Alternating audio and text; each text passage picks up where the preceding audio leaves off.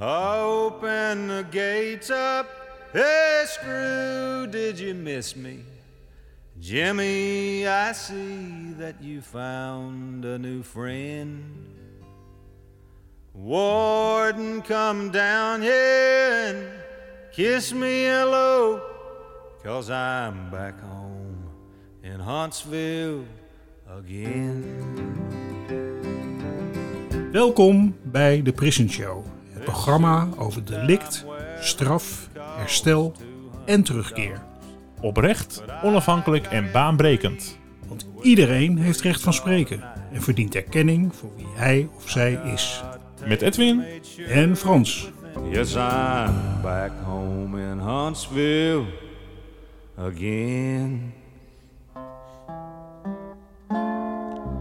Ja, welkom bij een nieuwe Prison Show. En je moet je voorstellen, als we hier in West bij Frans de podcast opnemen, dan zijn we meestal omringd door een berg boeken. Want Frans, je leest nogal veel boeken. En een van die boeken die gaan we vandaag bespreken, hè? Ja, en eh, eh, niet het minste boek. Ik heb het met, eh, in één ruk uitgelezen en ik vond het echt heel informatief en, en goed geschreven. Dus ik ben ontzettend blij dat we de schrijfster van dit boek hier vandaag hebben.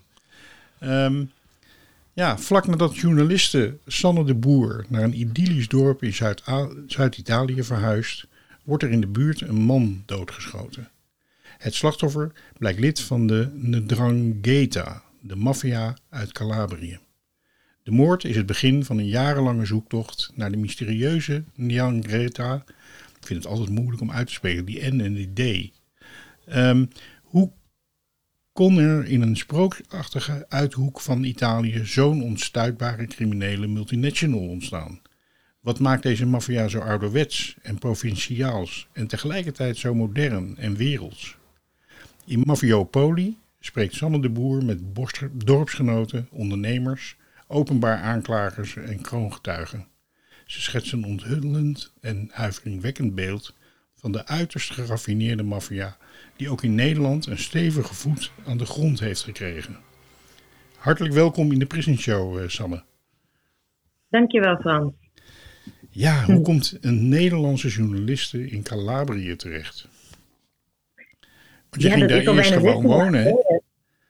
Ja, precies. Ik ging daarheen uh, voor eigenlijk voor een klus, voor de redactie van een boek. En um, dat was in december 2006, dus echt al een tijd geleden. Mhm. En uh, sindsdien ben ik er eigenlijk, uh, je zou kunnen zeggen, gebleven. Ik, ik kom ook nog, uh, ik, ik, woon ook deels in Amsterdam, maar in die tijd ben ik daar echt gebleven. Um, omdat ik het een prachtige omgeving vond en ook een hele intrigerende omgeving. Want ik raakte daar natuurlijk ook wat bekend langzaam aan met die duisterder kant van de georganiseerde misdaad. En um, beide kanten de prachtige natuur en die verborgen uh, realiteit waar niemand ook over wilde praten. En waarover ook zo weinig naar, in Nederland naar buiten kwam. Die uh, ja, heeft me daar ook misschien wel uh, vastgehouden. En zo ben ik daar gaan wonen en, en mijn journalistieke onderzoek gaan doen. Ja, was het, was het niet ook heel spannend om, om je met die duistere kant bezig te houden? Ook terwijl je daar zelf woont en misschien kwetsbaar bent? Of bekend wordt? Ja, dat, is, dat heeft wel zo zijn momenten gehad dat ik even dacht: oh, moet ik even pas op de plaats maken? Moet ik even. Uh, moet ik even, uh, moet ik hier even mee stoppen, wat nadenken. In die, in die hele tijd, het heeft ook lang geduurd voordat ik mijn boek heb geschreven, hè, Mafiopoli. dat heeft best een lange tijd geduurd. Ik heb eerst reportages gemaakt voor radio en tv en stukken geschreven. En pas toen ik dacht, dus dat ging in fases eigenlijk. En ik werd vooral uh, gemotiveerd doordat ik vond dat er niet op de juiste manier over die maffia werd verteld in de media. En uh, dus dat evolueerde ook tot zo'n moment dat ik dacht, ja, nu ben ik, ben ik er zelf over aan het schrijven. Um, maar nog steeds vind ik dat er een diepgang mis. En toen ben ik mijn boek gaan schrijven. Maar ik was op dat moment ook was klaar om die afwegingen te maken, denk ik, over mijn eigen veiligheid. Ik had inmiddels zoveel mensen gesproken dat ik, en nog steeds is het af en toe best spannend, Um, maar dat ik dacht dat ik wel de juiste afweging kon maken. En uh, dat ik ook genoeg wist om um, nou ja, te weten dat dit boek nog niet bestond. Misschien wel. En, en dat het dus ook een, een toegevoegde waarde zou hebben. En dat ik misschien even moest leven met die angst om dat toch voor elkaar te krijgen. Ja. ja. Nou, um, wat ik altijd zeg is van uh, je moet stevig op je eigen vierkante meter staan om uh, jezelf in een onveilige omgeving te bewegen. Ehm, dat, uh, dat is wel een compliment waard. Want volgens mij um, sta je dan stevig op je eigen grond om dat te kunnen doen. Ja, dat denk ik ook. Ik hoop het wel.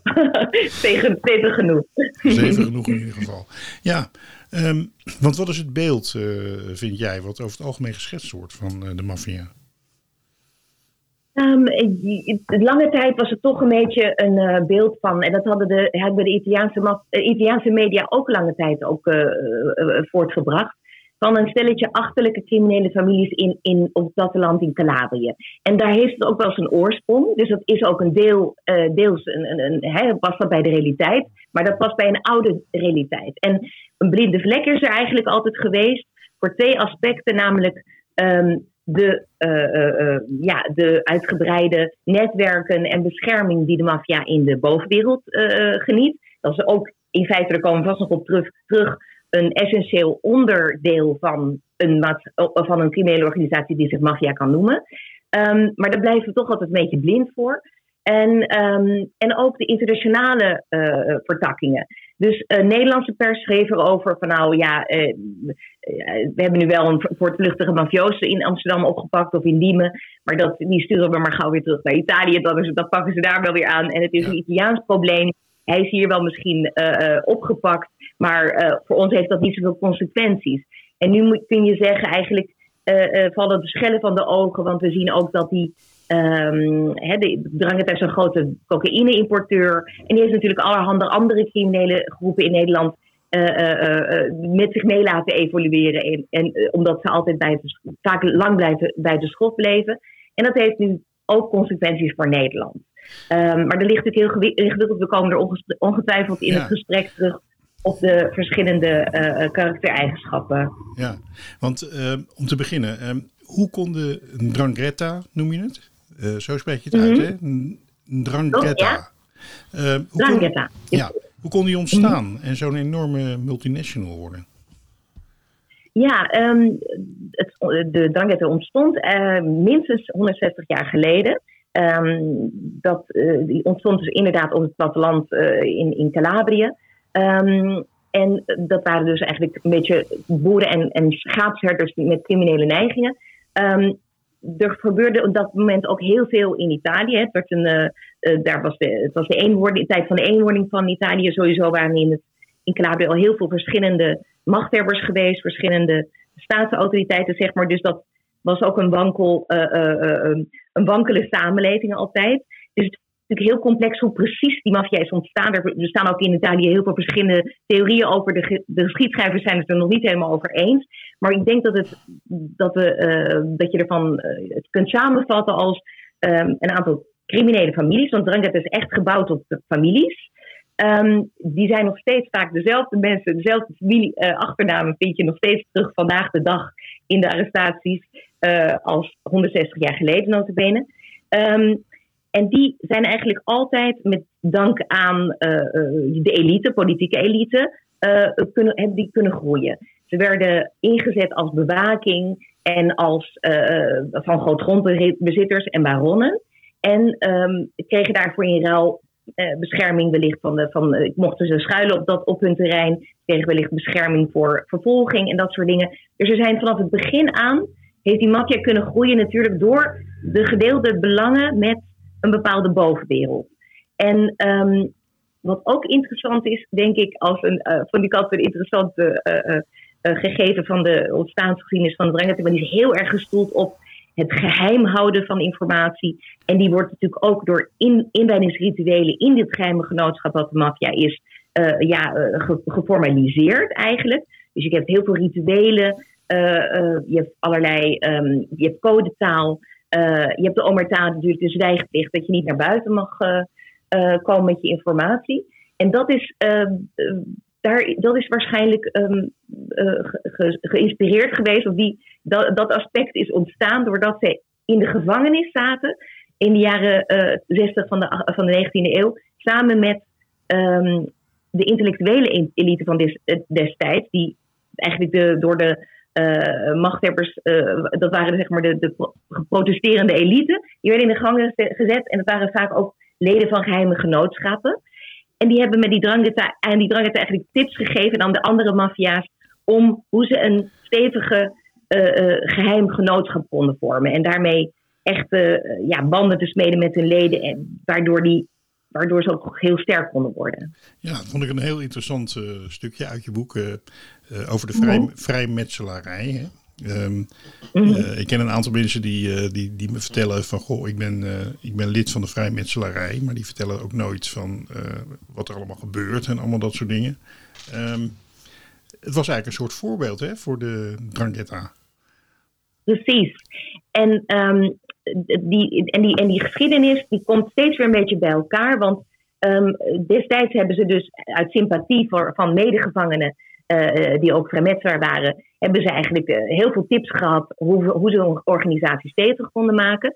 Ehm, en uh, in de later in de geschiedenis, eigenlijk 100 jaar later, hebben ze ook in hun organisatie eigenlijk vastgelegd dat ze um, als drangatisten in de hoogste rangen van de organisatie mag je ook een vrijmetselaar worden.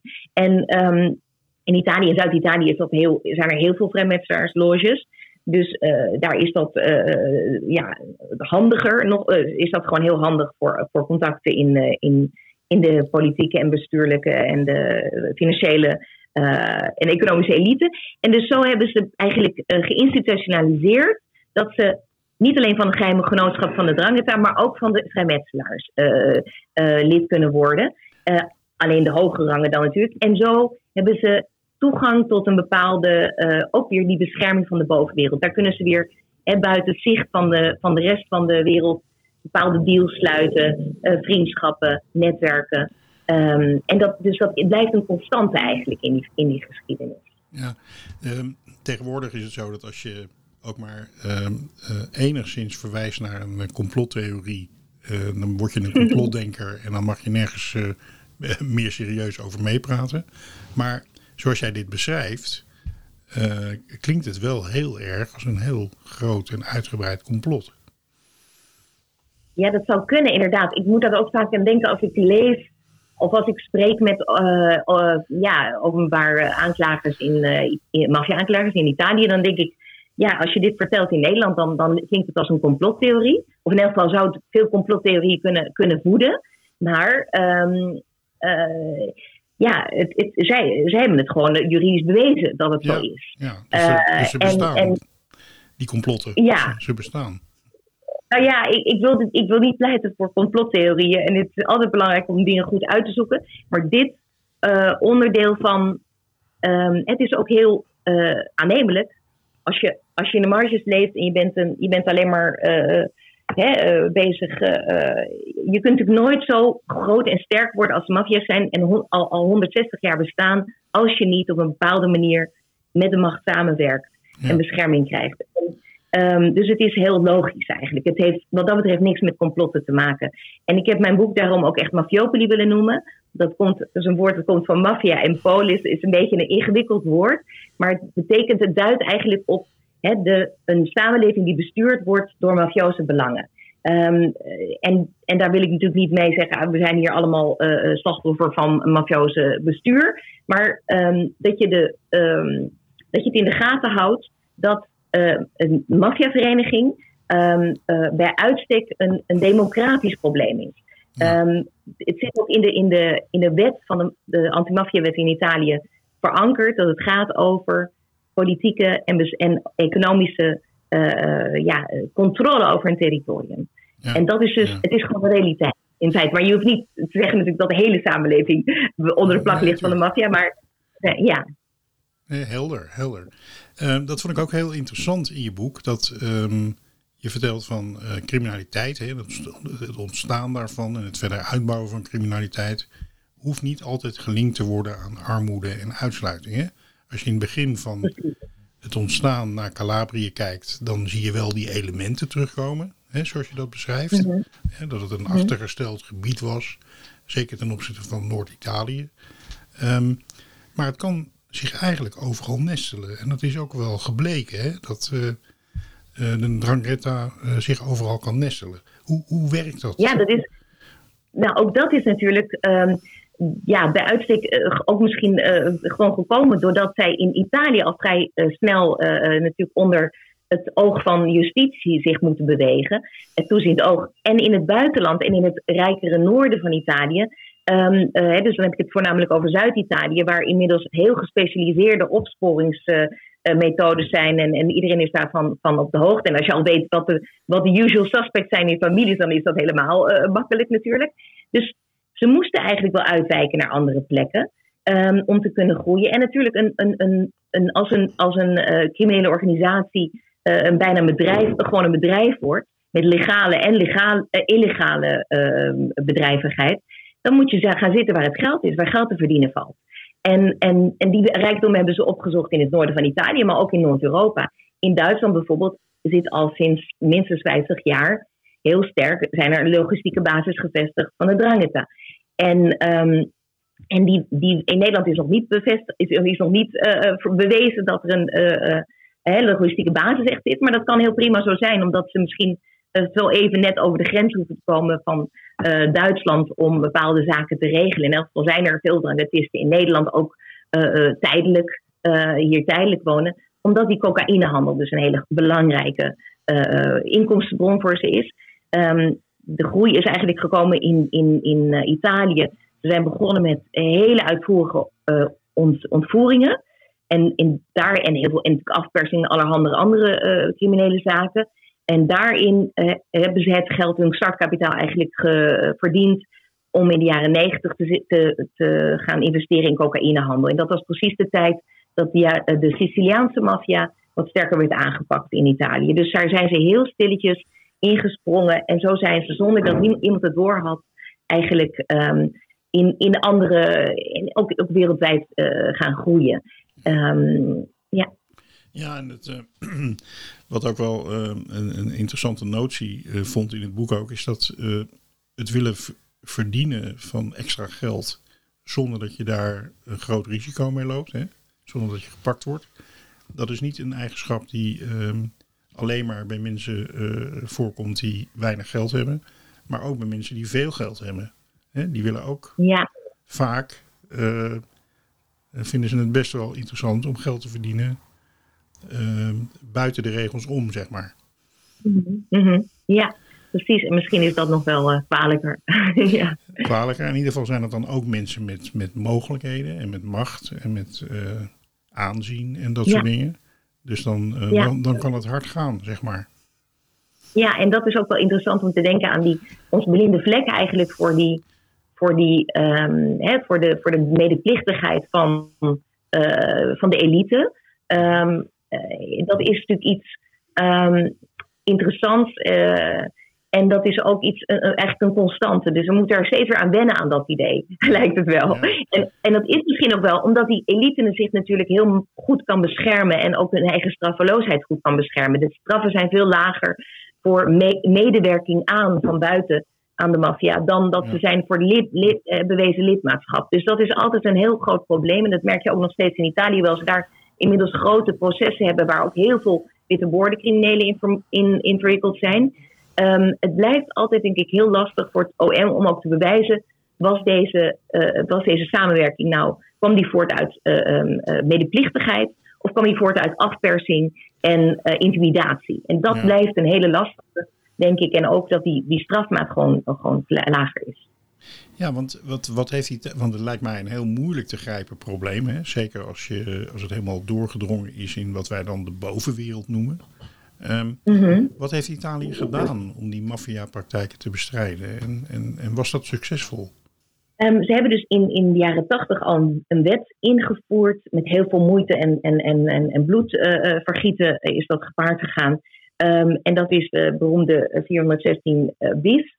Uh, en daarin wordt echt beschreven wat, is nou de, wat zijn de kenmerken van een mafioos netwerk. En daar had ik het net al even over. En dat is echt de uh, politieke en economische invloed uh, op een bepaald territorium. Over een bepaald, de, de, de, controle eigenlijk over een bepaald territorium. Um, en daarom, met, op basis van die wet hebben ze eigenlijk, zijn ze echt dat netwerk in kaart, de verschillende maffia's in kaart gaan brengen. Niet alleen in Italië, maar ook in het buitenland. Dus dat is altijd een doel geweest van de, van de magistratuur in, in Italië, om te zien waar waar, eh, zit, waar hebben de- deze netwerken zich verspreid en die werken met hen samen. Ehm, dus dat, eh, ehm, dat is één. Eh, en wat het natuurlijk zo moeilijk maakt, ook voor Italianen, is dat er, omdat er zo weinig bewustzijn is geweest hele lange tijd, nu begint dat iets meer te komen in het buitenland, was het lastig om samen te werken met, met, met het buitenland. En hebben ze eh, eh, ook niet echt de structuren kunnen opzetten, omdat er in het buitenland niet zo'n zo'n maffiawet bestaat, anti-maffiawet bestaat. Eh, pas sinds een enkele jaren zijn er, is een zwang geraakt om joint investigation teams te maken van Europol. En zijn ze op die manier dat gaan uitbreiden en meer beter gaan samenwerken. Maar dat is echt nog pas heel recent. Voorheen was het zo dat het altijd ging met Europese arrestatiebevelen als we wisten dat er een, een, een eh, maffiaverdachte in, eh, of eigenlijk al, vaak waren het ook al bij, bij verstek veroordeelde mafiosi die zich in Nederland bijvoorbeeld schuilhielden. Eh, die werden dan gewoon gearresteerd op, op verzoek van Italië en uitgeleverd. Maar de, de samenwerking echt in juridische onderzoeken is, is altijd heel, heel mondjesmaat geweest. En, en in Nederland pas echt sinds enkele jaren op gang gekomen. Of in ieder geval is er geweest. Of, of het nu gaande is, dat kunnen we niet weten. Maar ehm, eh, het is dus zo dat, dat, die, ehm, dat ze wel succesvol zijn geweest ook. eh, zou ik zeggen, want de vraag is ook hoe succesvol zijn ze in, dat, in, dat, eh, in die aanpak. Nederland kijkt daar nu ook naar.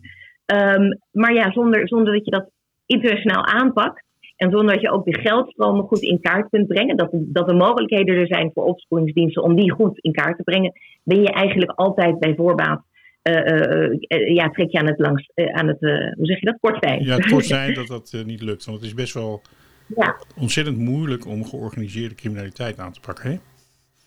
Ja, zeker als je het hebt over internationale eh, georganiseerde criminaliteit. Want je hebt altijd eh, in elk land weer eh, rechten en, en wet- wetten en, eh, en, en regels die je, eh, waar je als crimineel makkelijker van gebruik kan maken als je als je, je vaak over die grenzen beweegt.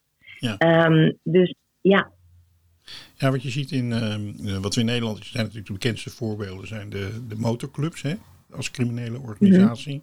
Die ook als motorclub, zeg maar, verboden werden, zoals de Hells Angels.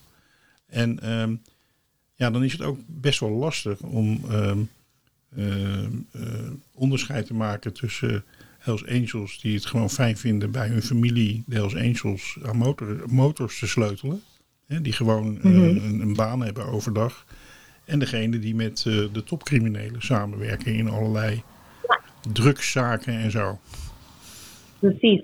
Ja, ja, inderdaad. En zo is het denk ik vergelijkbaar met eh, als je de Drangheta-bestrijding eh, ziet, is dat je dus, ja, je mag de, de families niet gelijkstellen aan, aan, aan, aan Drangheta-families, maar dus als je wordt geboren in, als een zoon van een Dranghetist, is er toch heel veel druk op je om, dat, om daar ook iets in te gaan doen. Ehm, in, die, in die organisatie. Dus, maar daar, moet- je, je kunt eh, we hadden het net zo over die, hoe ze dat aanpakken, die netwerken. Een valkuil is natuurlijk ook, ze kunnen heel goed afluisteren, de, de mensen, als er een maffiaverdenking is op een persoon, kunnen ze die persoon ook afluisteren bijvoorbeeld. En, en het risico is natuurlijk dat je, ehm, dat, ik hoor wel eens van mensen eh, dat, dat eh, in Calabrië, ja, ik stond in zijn telefoon en ik werd ook verdachte in dat, Ja, in, in ja. dat eh, en dus dat, dat het heel ver gaat. Maar je moet, ik denk wel dat Nederland zou kunnen leren bijvoorbeeld van, ehm, eh, van het echt meer als, minder op individuen, maar meer als netwerken eh, gaan in kaart te brengen. En op die manier heel goed samen te werken met het buitenland, denk Ja. ik. Ja, dus het individu goed in de context te zien waarin die verkeert. Hè? Dus ehm, Ja, zonder dat je iemand al schuldig verklaart omdat hij toevallig een bepaalde achternaam heeft. Maar gewoon de context Precies. goed te verkennen waar die onderdeel van uitmaakt. En zeker Mhm. als dat internationaal is, omdat eh, in samenwerking vooral met landen als Italië, maar ook met Duitsland en andere landen. Hè, want eigenlijk bijna ieder land is hierbij betrokken. ehm, Mhm. de beelden als het ware uit te wisselen en de informatie. En dan heel precies te kunnen zeggen waar je iets zou moeten gaan doen. ja, precies. En ik denk dat in Nederland is natuurlijk ook. Ehm, we hebben natuurlijk ook de, de financiële. Hè, dus het gaat uiteindelijk om, om dat geld wit te wassen, wat we verdienen in de, in de criminaliteit. Dus eh, als je internationaal kan samenwerken om, om, om het geld eh, eh, te volgen. Ja, dat, dat helpt natuurlijk ook. Ehm, Ja. De misdaadorganisaties die maken gebruik van dezelfde, ja, ehm, hoe zeg je dat? Tot misschien wat minder ethische wetten, waar ook andere multinationals gebruik van maken. Dus ik heb ook wel eens in Italië vaak krijg ik de opmerking, ja, pas als je een eerlijke economie hebt, kun je eigenlijk pas echt die maffia's ook goed aanpakken. ja, nou ja, daar, daar, zit denk ik wel wat in. En um, ja, waar ik me ook wel wat zorgen over maak, ook van in Nederland. Nederland is kampioen afluisteren hè, in, de, in, in de wereld. Wij, wij luisteren heel veel mhm. af.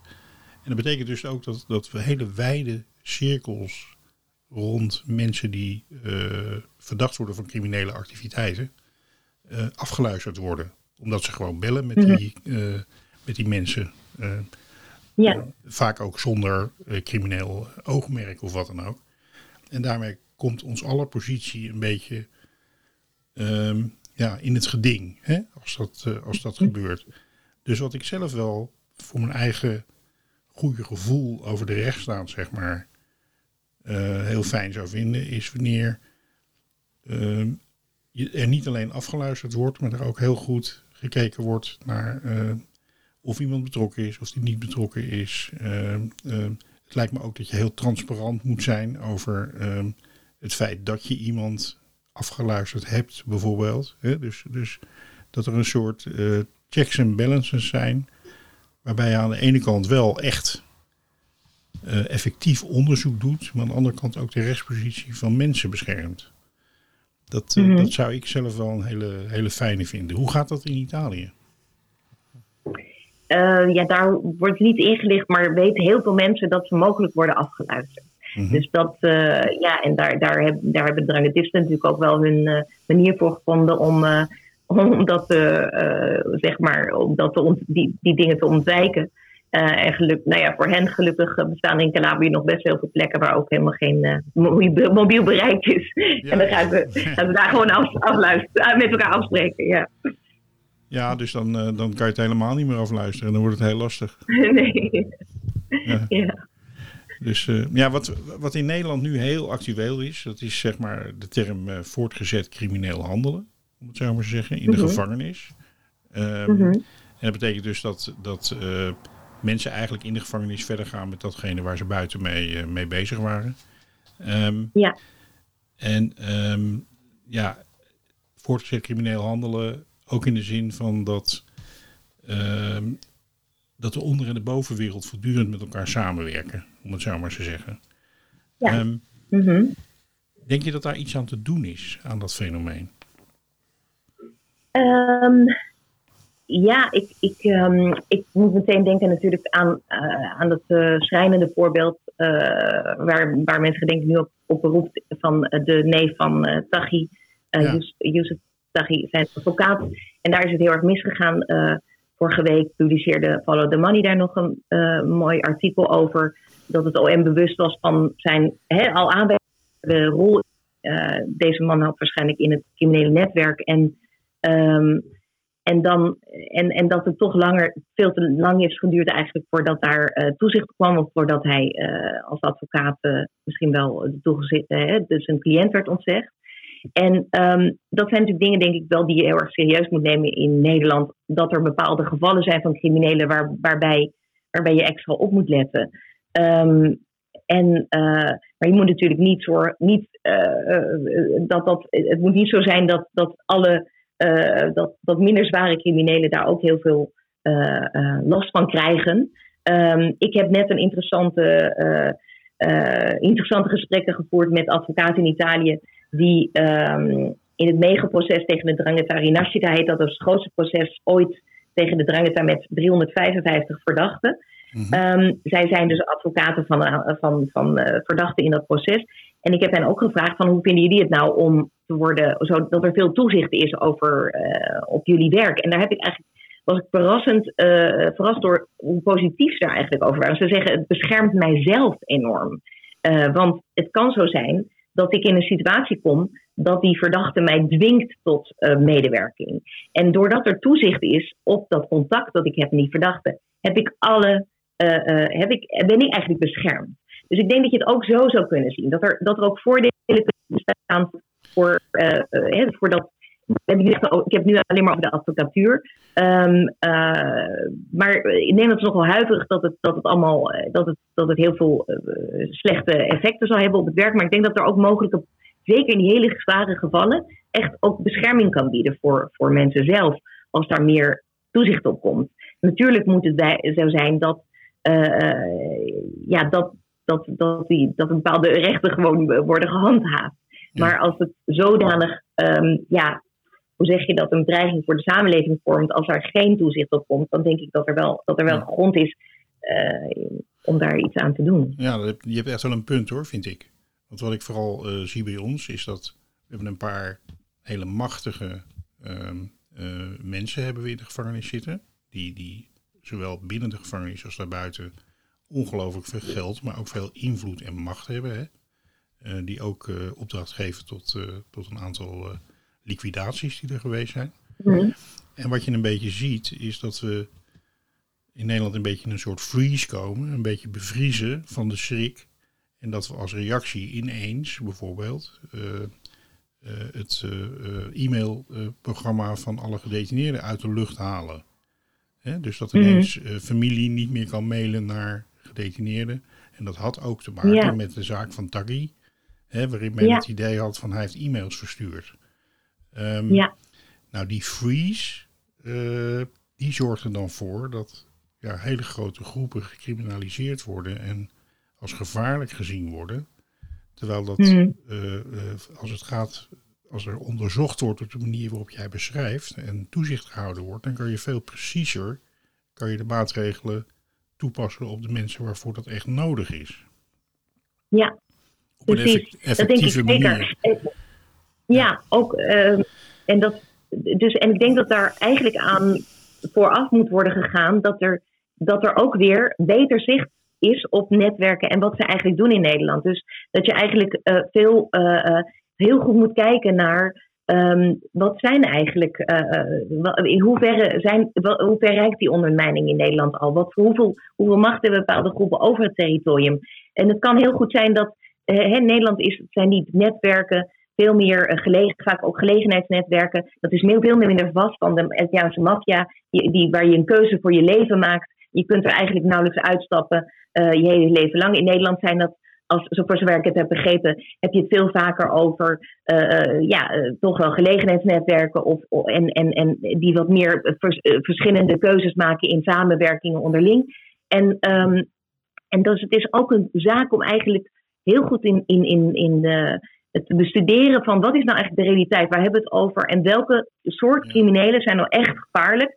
En moeten we dus ook zwaarder be bewaken, moeten we zwaarder regime voor creëren.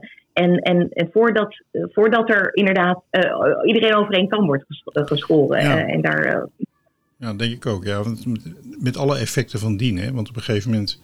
Mm. Ik was op een gegeven moment in, in, in, in de PI Vught. En dan, dan zie je dat daar. Dat ook, ook de mensen een soort beeld hebben van. Ehm, wij worden allemaal bedreigd. Ik heb geen idee waar mijn adressen liggen. Ik heb geen idee of ik gevolgd word als ik naar huis ga. En allemaal dat soort dingen. Dus je creëert een soort. Mm-hmm.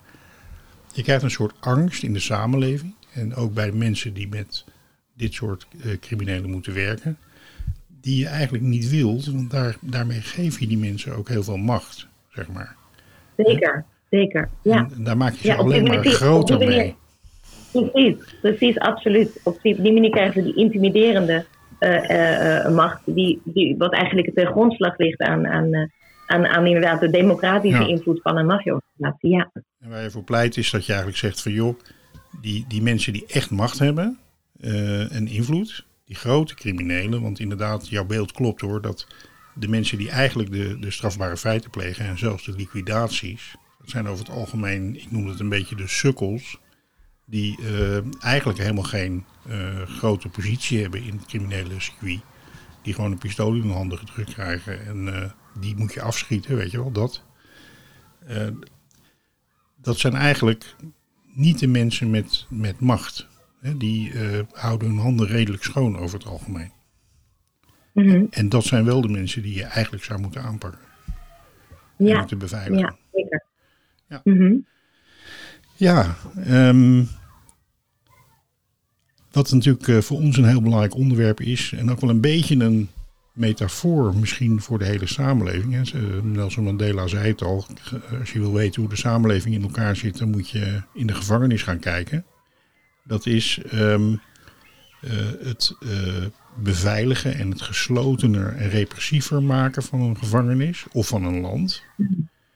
Ehm, versus ruimte geven, om het zo maar te zeggen. Ik bedoel, als een politicus zegt van we gaan Nederland helemaal drugsvrij maken of we gaan onze gevangenissen drugsvrij maken, om maar eens iets te noemen. Nou, dan, dan weet eigenlijk iedereen dat het goed is. Dat dat nooit helemaal gaat lukken. je kan al die havens niet afsluiten en die vliegvelden en allemaal dat soort dingen. Er zal altijd wat binnenkomen, zeg maar. Ehm, dus de vraag is een beetje van, zou het helpen om al die gevangenissen gesloten en repressiever te maken? Um, en is het niet zo dat al die gewone nette mensen, die kooksnuiven of geld verdienen door zaken te doen met keurige zakenmensen en advocaten van de maffia, ook een verantwoordelijkheid hebben? dus dat je veel meer je daarop zou moeten richten. Ja, ik denk dat het uh, klopt dat het heel goed is om die blinde vlek, dat, we die, dat we die, daar, daar juist geen, dat we ophouden met die blinde vlek voor, voor de voor de, soort, voor de handlangers, voor de, voor de, voor de medeplichtigen in, uh, op andere posities, de unusual suspects eigenlijk. En dat, um, en dat we ook natuurlijk, ja, ik ben het ermee eens dat het, ja, het gebruik van cocaïne houdt natuurlijk in stand dat die, dat die handel uh, lucratief is. Um, dat vind ik een heel mo moeilijk vraagstuk ook hoor, hoe je dat precies moet aanmaken. Maar ik denk dat die bewustwording van onder meer als je kook snuift, dan, dan, dan hou je in stand verschrikkelijke gewelddadige netwerken. Want dat ook zo, wat ook zo uh, kenmerkend is aan die Drangheta, die dus groothandelaar is in cocaïne al, al, al tientallen, tientallen jaren, um, is dat zij in het buitenland uh, altijd als heel onschuldige figuren overkomen. Um, en, en nooit uh, openlijk geweld zullen plegen in het buitenland. In Calabrië word je heel veel, erg van bewust dat dit heel gewelddadige personen zijn. Daar hebben ze, handhaven hun, hun, macht over het territorium met heel veel geweld en intimidatie. Maar in het buitenland zijn ze, uh, blenden ze heel goed in in de legale economie. We hebben onder meer tientallen jaren op de bloemenveiling een Drangheta gehad. En er zijn ook andere voorbeelden van te noemen. En ik denk ook dat uh, dus men moet bewust zijn van de verschillende kanten van die organisaties. En, um, en dat het dus eigenlijk dus een hele onethische keuze is om dat in stand te houden. Uh, daar mag best wat meer uh, bewustwording voor komen, denk ik. En dat je inderdaad, um, als je. Um, ja, Schot lijkt, je zag dat ook in, in, in een aantal jaar geleden was er een samenwerking, het eerste Joint Investigation Team tussen Italië, Nederland, Duitsland en België. We hebben 90 mensen opgepakt ja, van die mensen waren toch allemaal vrijwel usual suspects uh, met bekende Drangheta-namen. En waren er bijvoorbeeld ook weer. In, in Duitsland was er duidelijk een medewerking van een aantal. Uh, hè, van een notaris, van, van advocaten, van vastgoedhandelaars. En die bleef uiteindelijk toch, uh, voor zover ik heb begrepen, buiten schot. En dat is denk ik heel belangrijk om daarin stappen te maken dat je dat. dat je daarin scherper bent als, als OM. Eh, dat je daar meer, meer op gaat richten, zodat dat ook een waarschuwende factor wordt in de maatschappij. Dat mocht je uh, willen uh, geld verdienen aan, aan, aan, aan dingen waar, waar, waar een crimineel randje aan zit, um, dan dat je daar ook in riskeert. Dat je, dat je meer riskeert met dat soort rollen en niet alleen maar met het handeling koop. Natuurlijk blijft een hele moeilijke, want je kunt natuurlijk ook door intimidatie en afperging tot dat soort zaken worden gedwongen. En dus het is heel moeilijk om iedereen daar ook voor te beschermen. Dus ik ben me meteen bewust van de moeilijkheid ervan, de complexiteit. Maar het is wel het enige wat die maffia's en wat die georganiseerde criminaliteit machtig houdt. En daardoor is het een essentieel onderdeel van, van de bestrijding daarvan. Ja.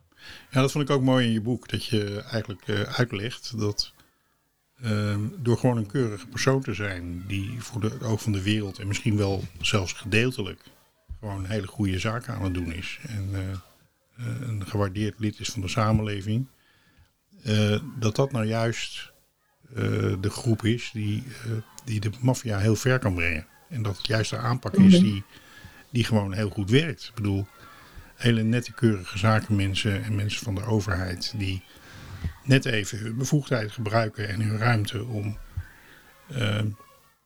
bijvoorbeeld geld weer te wassen.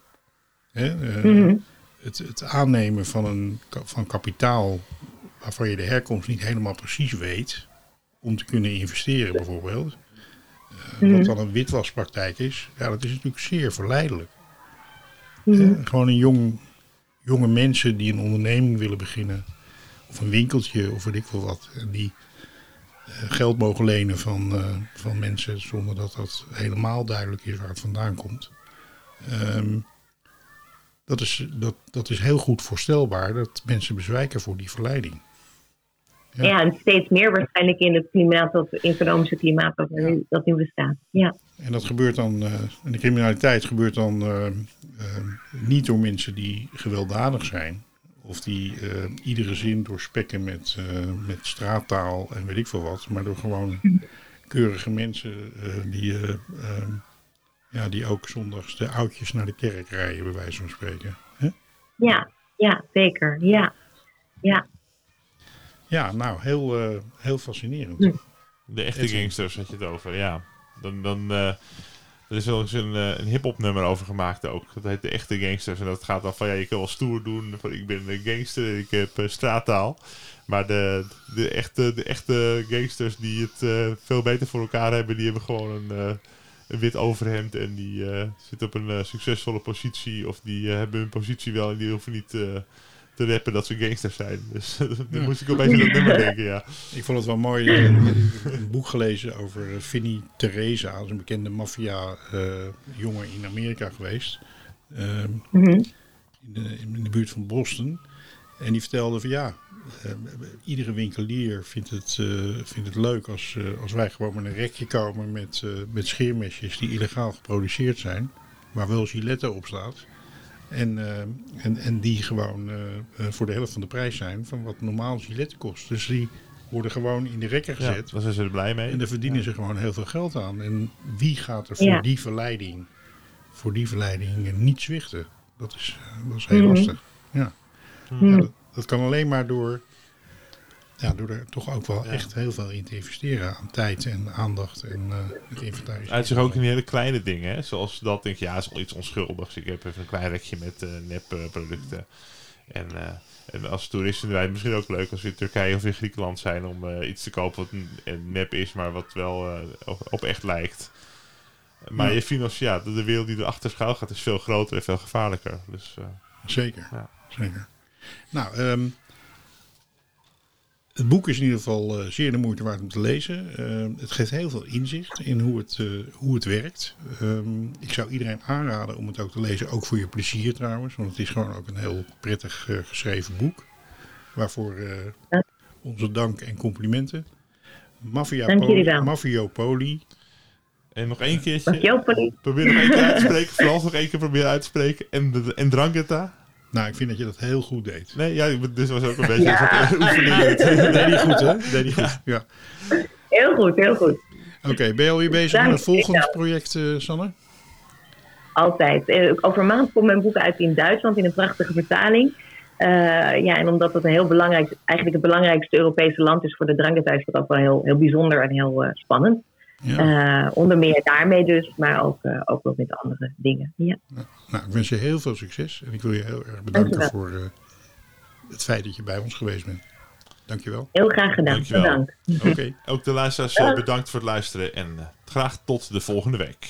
Yes, I'm back home in Huntsville again.